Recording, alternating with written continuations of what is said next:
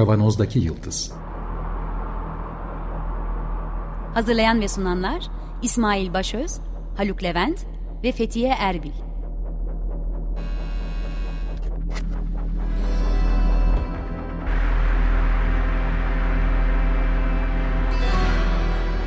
Bugünün penceresinden geleceğin ayak izleri. Zorlu Holding Sürdürülebilirlik Platformu Akıllı Hayat 2030, herkes için daha yaşanabilir bir dünya diler. Merhabalar, Açık Radyo'dayız. 95.0 Kavanoz'daki Yıldız programında sizlerle beraberiz yeniden. Bugünün penceresinden geleceğin ayak izlerini sürmeye devam ediyoruz. Metaverse konuşmaya devam ediyoruz. E, haftalardır bu konunun değişik boyutlarının sohbetini yapıyoruz. Geçtiğimiz hafta doçent doktor Dicle Yurdakul bizimleydi. Sohbete başladık ama yarım kaldı zar zor durdurabildik. bu hafta devam etmek üzere yine birlikteyiz. Hoş geldiniz. Hoş bulduk. Çok teşekkürler.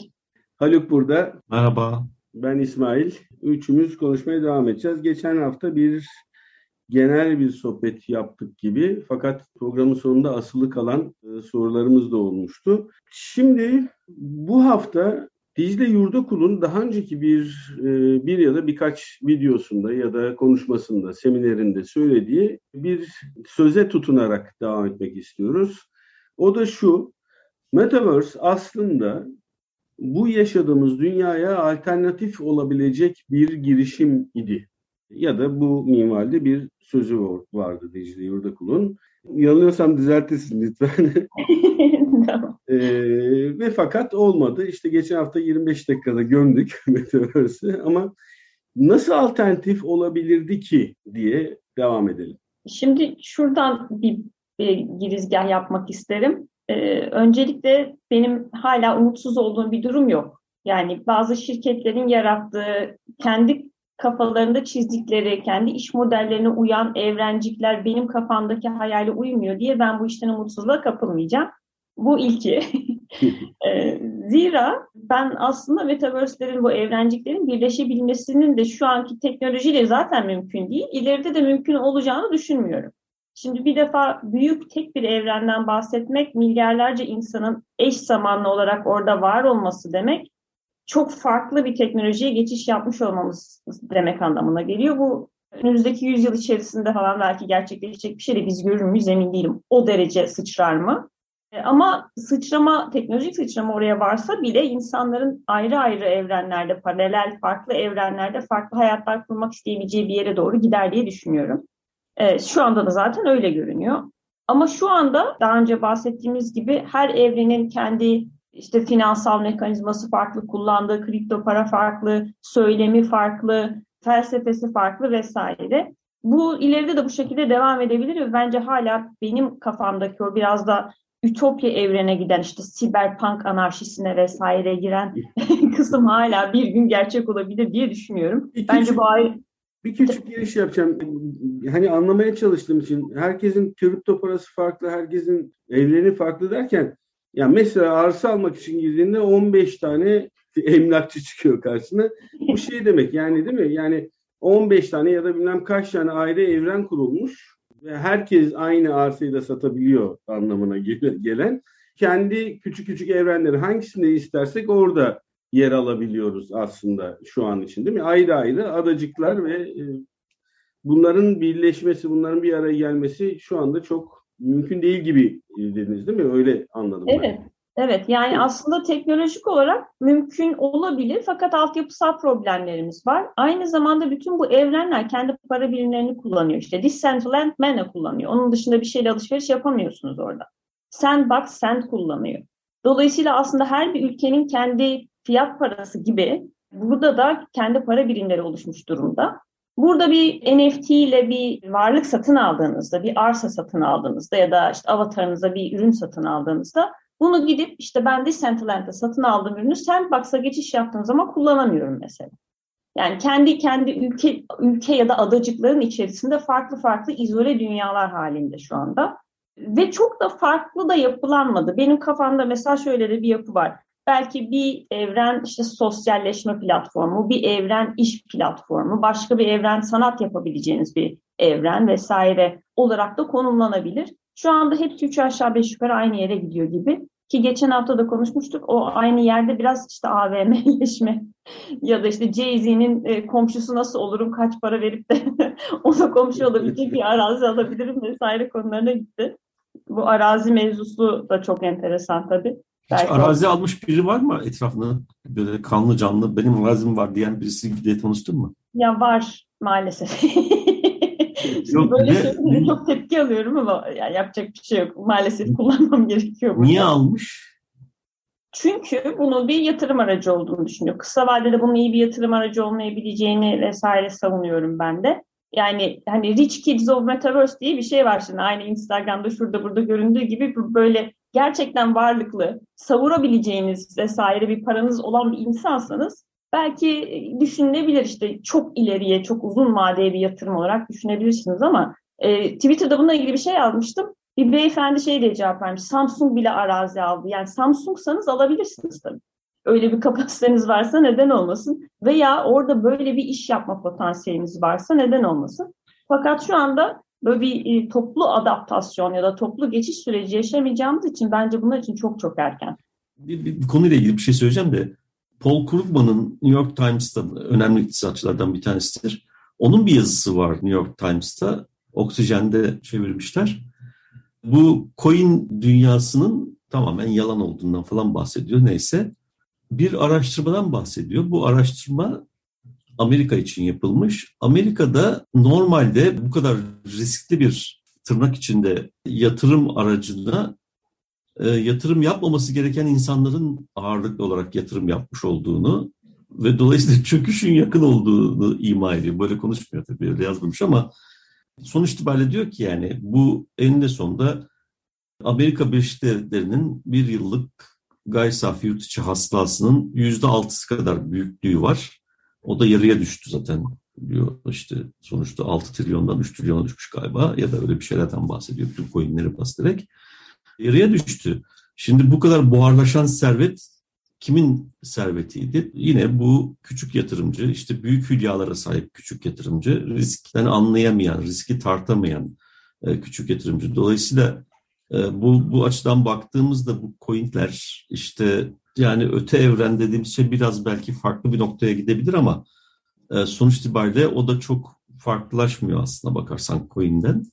Yani sanki e, bazı coinlerin kendi yarattıkları bir e, alışveriş dünyası da ya da işte öte evren dünyası da var. Senin anlattığından öyle anlıyorum. Yani her başka coin geçmez sadece tek coin varsa yani bir kapalı ekonomi düzeni e, kurmuşlarsa konvertible olmayan bir coinle e, o zaman e, onun büyük ihtimal o coinle beraber çalışan bir grubun ya da belki bir saati belki de coin'in yarattığı bir e, evet. evrende olabilir hani böyle bir iş yapıyoruz bir de buradan para kazanalım diye yapmış olabilirler. Aynen öyle. Ee, dolayısıyla bir çıkmaz nokta var gibi geliyor bana orada. Evet yani bu iş modeli e, aradan cımbızla çekiyorum tanımlayıcı kelimeleri. E, Dicle Yurdakul'un söylediği iş modelleri yüzünden ya da AVM'leşme yüzünden ki burada ne çıkıyor ortaya? Kar amaçlı bir süreç aslında bildiğimiz dünyanın oraya taşınması gibi gözüküyor şu anda. Ama arada aslında benim de çok ilgimi çeken bir şey söyledin. Her bir dünyanın ayrı bir konsepte sahip olabilme ihtimalini sevdim demiştin. yani işte kimilerinin sanat yapmak istemesi, kimilerinin ne bileyim işte felsefe hakkında konuşmak istemesi falan bunları sağlayacak organizasyonların olabileceğini e, söylemiştin. Bu, buralardan, bu olasılıklardan biraz bahseder misin? Bu mesela ilginç aslında bence yani. Kesinlikle öyle. Hala cazip kılan benim perspektifimden bu. Geçen haftaki konuşmada yani çok hızlı kapitalizmin bu işi asimile ettiğini ve bizim hayalimizdeki şeyden uzaklaştığını söylemiştim. Ben bu arada siberpunk'ı çok meraklıyım. Ee, dolayısıyla orada hani kurumsal monokültürden azade karakterler, bir hayat biçimi, bir toplumsal yapılanma vesaire olabilir mi diye uzun uzun düşünmüşlüğüm de var işte otoriteye ihtiyaç duymayan bu yüzden zaten blockchain'le bağdaşıyor. Birçok noktada o teknolojiyle bağdaşıyor. Ee, bir kurala ihtiyacı olmayan ya da yani sadece insanların erdemi üzerinden yürüyen bir yasal sistemi olmayan işte zayıf devletleri artık zayıf diye tabir ediyorum ihtiyaç olmayan dolayısıyla kendi e, merkeziyetsiz organizasyonunu yapabilen bir dünyaya evrilmesi gibi bir hayal de var ve bence bunun gerçekleşmesinin önünde şu anki bakış açımızda insanın kendisinden başka bir engel olduğunu düşünmüyorum. İnsanın kendisiyle alakalı engel de bu konu biraz ben şimdi bunu açınca kesin itiraz gelecek. Anlaşma başladı zaten ben. Söz söyleyeceğim tabii ki. Biliyorum da böyle bir şey hissettim yani onu. Şimdi ben şöyle düşünüyorum. Bu tamamen tabii yani çok derin bir konu, öznel düşüncem. İnsanın bir özü olduğu kanaatindeyim ben. Bu öze ister güdüler diyelim, ister hayatta kalma güdüsü, haz eğilimimiz vesaire vesaire ya da evrimsel olarak taşıdığımız miras. Sonuçta hepimizi birleştiren ortak bazı motivasyonlar var. Ve bu motivasyonlar yani ben nature olarak tanımlıyorum bunu. Hani bu culture nature doğa tartışması içerisinde insanın sabit bir özü olduğunu düşünüyorum. Elbette bu öz e, kültürel inşa tarafından şekillendirilen, sağa sola çekilebilen ve değişikliğe kısmen uğrayabilen bir öz. Ancak ben temelde örneğin hazza meyletme, e, acıdan kaçınma, ki bunlar fiziksel olarak da zaten bizim mekanizmalarımıza yerleşmiş güdüler. Hayatta kalma gibi güdülerimiz devam ettiği sürece bir alana doğru meylettiğimizi görüyorum. Dolayısıyla benim nezdimde kapitalizm bu yüzden kazanıyor. Çünkü insanın çok temel bazı gerçekliklerine, özüne tekabül ediyor. O yüzden bunun bir kısmı kültürel inşadır, bir kısmı da insanın özünden kaynaklanır diye düşünüyorum. Dolayısıyla bir özün varlığına inanıyorum. Ve o özün varlığı var oldukça da eğer bizim içimizde bizi kapitalizme meyleden ya da buna benzer sistemlere meylettiren bir yapı varsa dolayısıyla ister 10 tane ister 100 tane metaverse kurun yine oraya meyledebilirsiniz diye de düşünüyorum. E, fakat tabii ki bunun alternatifi de var. Neticede bunu konuşuyorsak düşünüyoruz demektir. Düşünüyorsak da e, sonsuz olasılıklar evreninde ki burası böyle bir evren bunun için denemeler yapmaya başlamamızın da gayet yakın olduğunu düşünüyorum. Yani şey gibi düşünelim, mülksüzlerdeki gibi anaresler ve urraslar olacak diye düşünüyorum ben. Bir şekilde Şevek Urras'a gittiğinde tekrar kapitalizme ya da kendi özüne meyledebilir ama Anares'e geri dönüp gerçekten yaşamak istediğine karar verdiği hayatı yaşayabilir. Dolayısıyla bence alternatifler, olasılıklar çeşitlendirilebilir ve sonsuz. O yüzden zaten hala zevkli ve enteresan geliyor bana. Şimdi ben aslında bir, bir itiraz edeceğim bir nokta var. İki nokta var aslında. Bir tanesi baştan başlayacak olursak teknoloji biz bu programda da çok sıkça vurgulamaya çalıştık. Hep nötr bir şey diye alıyorum. Yani bir toplumsal ilişkiler memnun olmadığımız veya memnun olduğumuz ya da özlediğimiz veya ütopya olarak değerlendirdiğimiz herhangi bir toplumsal ilişkiyi teknolojinin e, kurabilmesi mümkün değil. Bir katalizör olabilir, e, yeni kanallar açabilir falan ama teknolojiden bir toplumsal dönüşüm beklemek doğru değil. Çünkü sonuç itibariyle bu toplumsal dönüşüm toplumsal ilişkilerden kaynaklanan bir şey. Toplumsal ilişkilerin değişmesi, işte devrim olacaksa devrim, geriye geri, işte neyse bir büyük radikal değişiklik olacaksa bu yine o toplumu oluşturan insanlar ve o insanların e, sınıf mücadeleleri çerçevesinde ortaya çıkacak olan süreç belirleyecektir. Bunu aslında Medyaskop'ta son hafta sonu yazdığım yazıda bir parça e, ele almaya çalıştım. İkincisi bunun alt e, B şıkkı diyelim. Teknoloji hakikaten uygun teknoloji mi diye sordu. Yani bir alternatif bir şey olamaz mı diye sordu İsmail. İsmail tabii teknolojiyi kastetmemişti ama ben öyle algılayayım istiyorum şimdi. Şimdi blockchain bir şifreleme programı. Yani şu an için güçlü sayılabilecek ama yakın zamanda tahtının sağlanabileceğine dair epeyce bir şey de var. Cem Say'ın geçen bir yıl, bir buçuk yıl önce yazdığı makale de var. Onun dışında yapılan çalışmalar da var. Bu e, kuantum bilgisayar teknolojisi ile birlikte yazılımı da çok etkileyecek bir şey bu. Blockchain'in o yıkılmaz, bugün için yıkılmaz gözüken şifre duvarı yıkılabilir diyorlar. Çünkü olağanüstü bir işlem kapasitesinde artış mı artış falan bunu getirebilir e, diyorlar. Dolayısıyla böyle bir risk var. E zaten düşündüğün zaman yani yarın olmasa bir hafta sonra bu bir hafta sonra olmasa bir ay sonra bu işin gerçekleşmesini zaten beklememiz şey, gerekiyor. Bir şey belirtelim orada Haluk. E, blockchain'deki temel olayın şu anda kırılamaz şifrelerden e, mütevellit olduğunu yani bu ortalığa herkesin birbirine haber vermesi, herkesin bilmesi e, anlamına da gelebilecek olan hani e, blok zincirin ama şifreli bir şekilde korunduğunu eğer evet. bu şifreler tamamen kuantum teknolojisiyle kırılırsa blockchain'in de fonksiyonunu kaybedebileceği anlamda. Bir anda bir anda kaybeder. Evet. E, tabii yeni bir şifreleme mantığı üzerinde çalışmalar da var. Yani buraya doğru evrim gösterebilir. Çünkü bu sonuçta kaçmak kovalama işi. Ama sonuçta en, en, nihayet, en nihayetinde bir insan meselesi. Sonuçta bir e, birileri bu şifreyi programlama kapasitesine sahipse başka birileri günün birinde o şifreyi kırma kapasitesine sahip olabilir. Yani. Bundan e, azade değiliz. E, ikincisi bu blockchain'deki şifreleme var ama blockchain şifrelemesi bilginin içeriğinin görünmemesi üzerine. Yoksa kimin kimle ne tür network içerisinde olduğunu görmek ya da kolayca erişebilmek mümkün. Dolayısıyla bir ağ mimarisini oradan çıkartmak ve onun üzerinden ilişkisellikler işte ona bağlı nedensellikler falan ya da işte o, o, o veriyi kullanabilmek mümkün. E bunu en kolay yapabilecek olanlar da bu blockchain'in çalıştığı bilgi aktarımını gerçekleştiren ağın merkez noktasında oturanlar. O zaman demek ki sen e, siber panka meraklı olduğunu söyledin. Ben de meraklıyım bir parça. Ben şifre pankada daha yakınım ama Assange'ın yazdığı. Yani interneti bir özgürlük alanı olarak kurmuştuk biz. Ama bu şu anda hepimiz için en büyük tehdit ve büyük bir hapishane haline dönüştü. Çünkü e, bu merkezi yapı işte büyük şirketlerin 4-5 büyük şirketin bütün herkesi ve her anı isterlerse gözlemleme yetkisine ya da gözlemleme imkanına sahip olmalarını getiriyor. Dolayısıyla asıl bu blockchain e, mimarisini aklımıza tutarak bu ağı hedeflememiz gerekiyor. Yani gerçek anlamda bir özgürlük e, istiyorsak bunu yapmamız gerekiyor. Bunu yapanlar da var ama sesleri duyulmuyor. IPFRS diye burada bir programda ele almıştım. Interplanetary File System diye merkezi olmayan ve iki, iki uçtan uça diyelim, uçtan uça bağın doğrudan kurulabildiği bir internet mimarisi mümkün.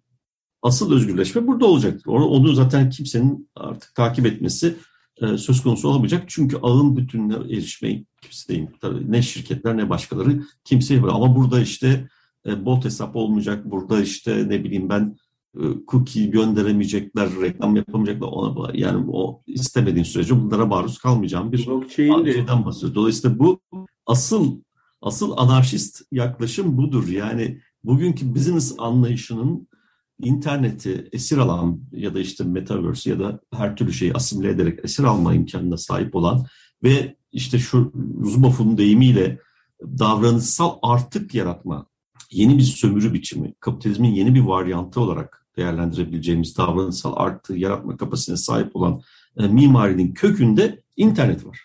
İnternet protokolü var daha doğrusu. Ama o, Dicle Hocam da diyor ki zaten yani bu teknolojileri insanın özü yüzünden bu şekilde çeviremiyoruz diyor. E şimdi geliyorum oraya. Şimdi insanın özü özü yoktur. bu bu bu konuda seni ikna etmem ya da senin beni ikna etmen söz konusu değil. Çünkü bu 2500-3000 yıllık kadim idealizm materyalizm tartışmasının önemli e, parçalarından bir tanesi. Benim bazı kanıtlarım var tabii kendime göre işte ne bileyim ben açık radyoda yine salı sabahı e, benim çok severek izlediğim açık bilinç programında bahsedilmişti zaman zaman. E, bir iki yerde de okudum geçenlerde. Mesela maymunlarla ilgili bir maymun yaralanıyor. Etrafındakiler hem biri de birisi işte bir böceği yakalıyor bilmem ne falan. Onu ağızda çiğniyor çiğniyor. Ondan sonra gidiyor maymunun yarasına basıyor falan. Bunu uzun süre gözlemliyorlar bilim insanları. İşte bu bir, bu bir toplumsal bir ilişki oluşuyor. Yani o e, böceğin o yarayı iyileştirme kapasitesi olup olmadığından emin değiller. Yani bayağı kuşkular hatta öyle bir kapasitesinin olmadığını düşünüyorlar. Ama önemli olan o yaralanan maymun kendini mutlu hissediyor. Çünkü böyle bir toplumsal ilişki oluşmuş oluyor. Şimdi bu maymunun özünden mi bahsedeceğiz?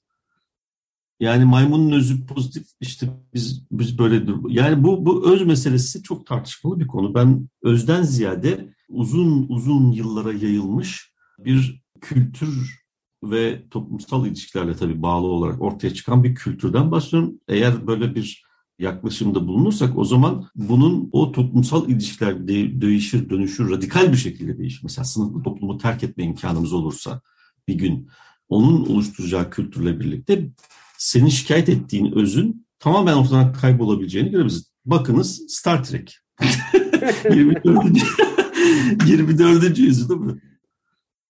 Biraz buradaki nedir o? İyi niyet, kötü niyet e, tartışmalarından şeye doğru çekmek istiyorum. Yani bu elimizdeki teknolojinin şu anda yatırımını yapabilen, geliştirebilen, bunun için para harcayan odakların hepsinin temel amacının daha fazla para kazanmak olduğunu düşünürsek başka türlü bir özü de destekleme imkanlarının ihtimalleri benim kafamda çok canlanmıyor açıkçası. Yani gerçekten beni hakikaten heyecanlandırdı. O boyutta hiç düşünmemiştim. Dicle şey gerçekten edebiyat konuşmak için kurulabilecek metaverse dünyaları, işte felsefe için kurulabilecek metaverse dünyaları yapılabilecekken bunu konuşabilecek adamların paraları yok ki bunları kurabilsinler.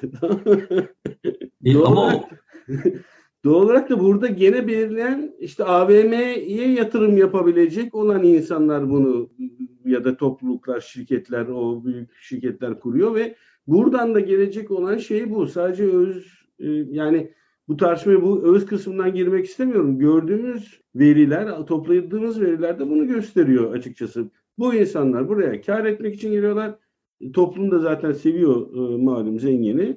E, zengin adamlar böyle bir şey yaratıyorlar. Bize VR'lar gözümüze takılıyor ama onların bahçeye gitmemiz gerekiyor. Ben, ben orada aynı fikirde değilim. Onların bahçesine daha doğrusu e, bu evrenleri kuran insanların içerisinde hali hazırda bunun yazılımıyla, teknolojisiyle ekranda uğraşan insanların içerisinde e, atıyorum benim Twitter'da takip ettiğim ve birlikte yaşamak isteyeceğim 250 kişiye bir evren kurmak isteyecek mantıklı insanlar da var.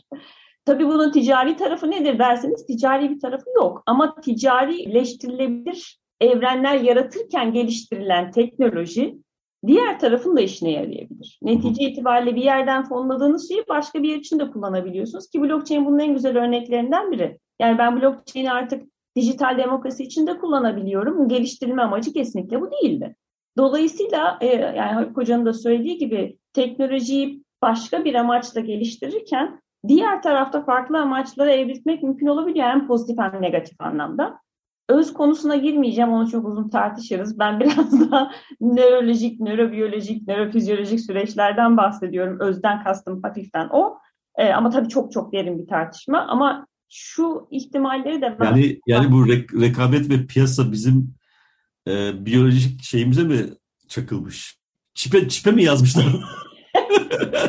Öyle düşünelim neden herkes sosyal medyanın tuzağına patır patır düşüyor ya da metaverse ile ilgili tehditler daha da büyüyor? Yani bir oksitosin mekanizmasından bahsediyoruz neticede. Her insanın özünde olan bir mekanizma. Özden kastım bu benim. Sizin hangi uyaranla hangi e, nörolojik sürecinizin tetiklenebileceğine dair bir bilgi var.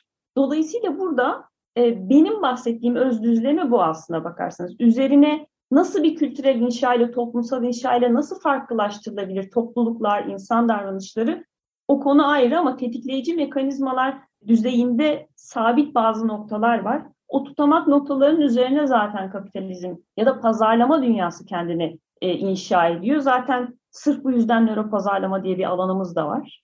Ki çok Onu önümüzdeki güzel. hafta konuşalım. Evet. Çok, Orada çok da söyleyeceklerim var.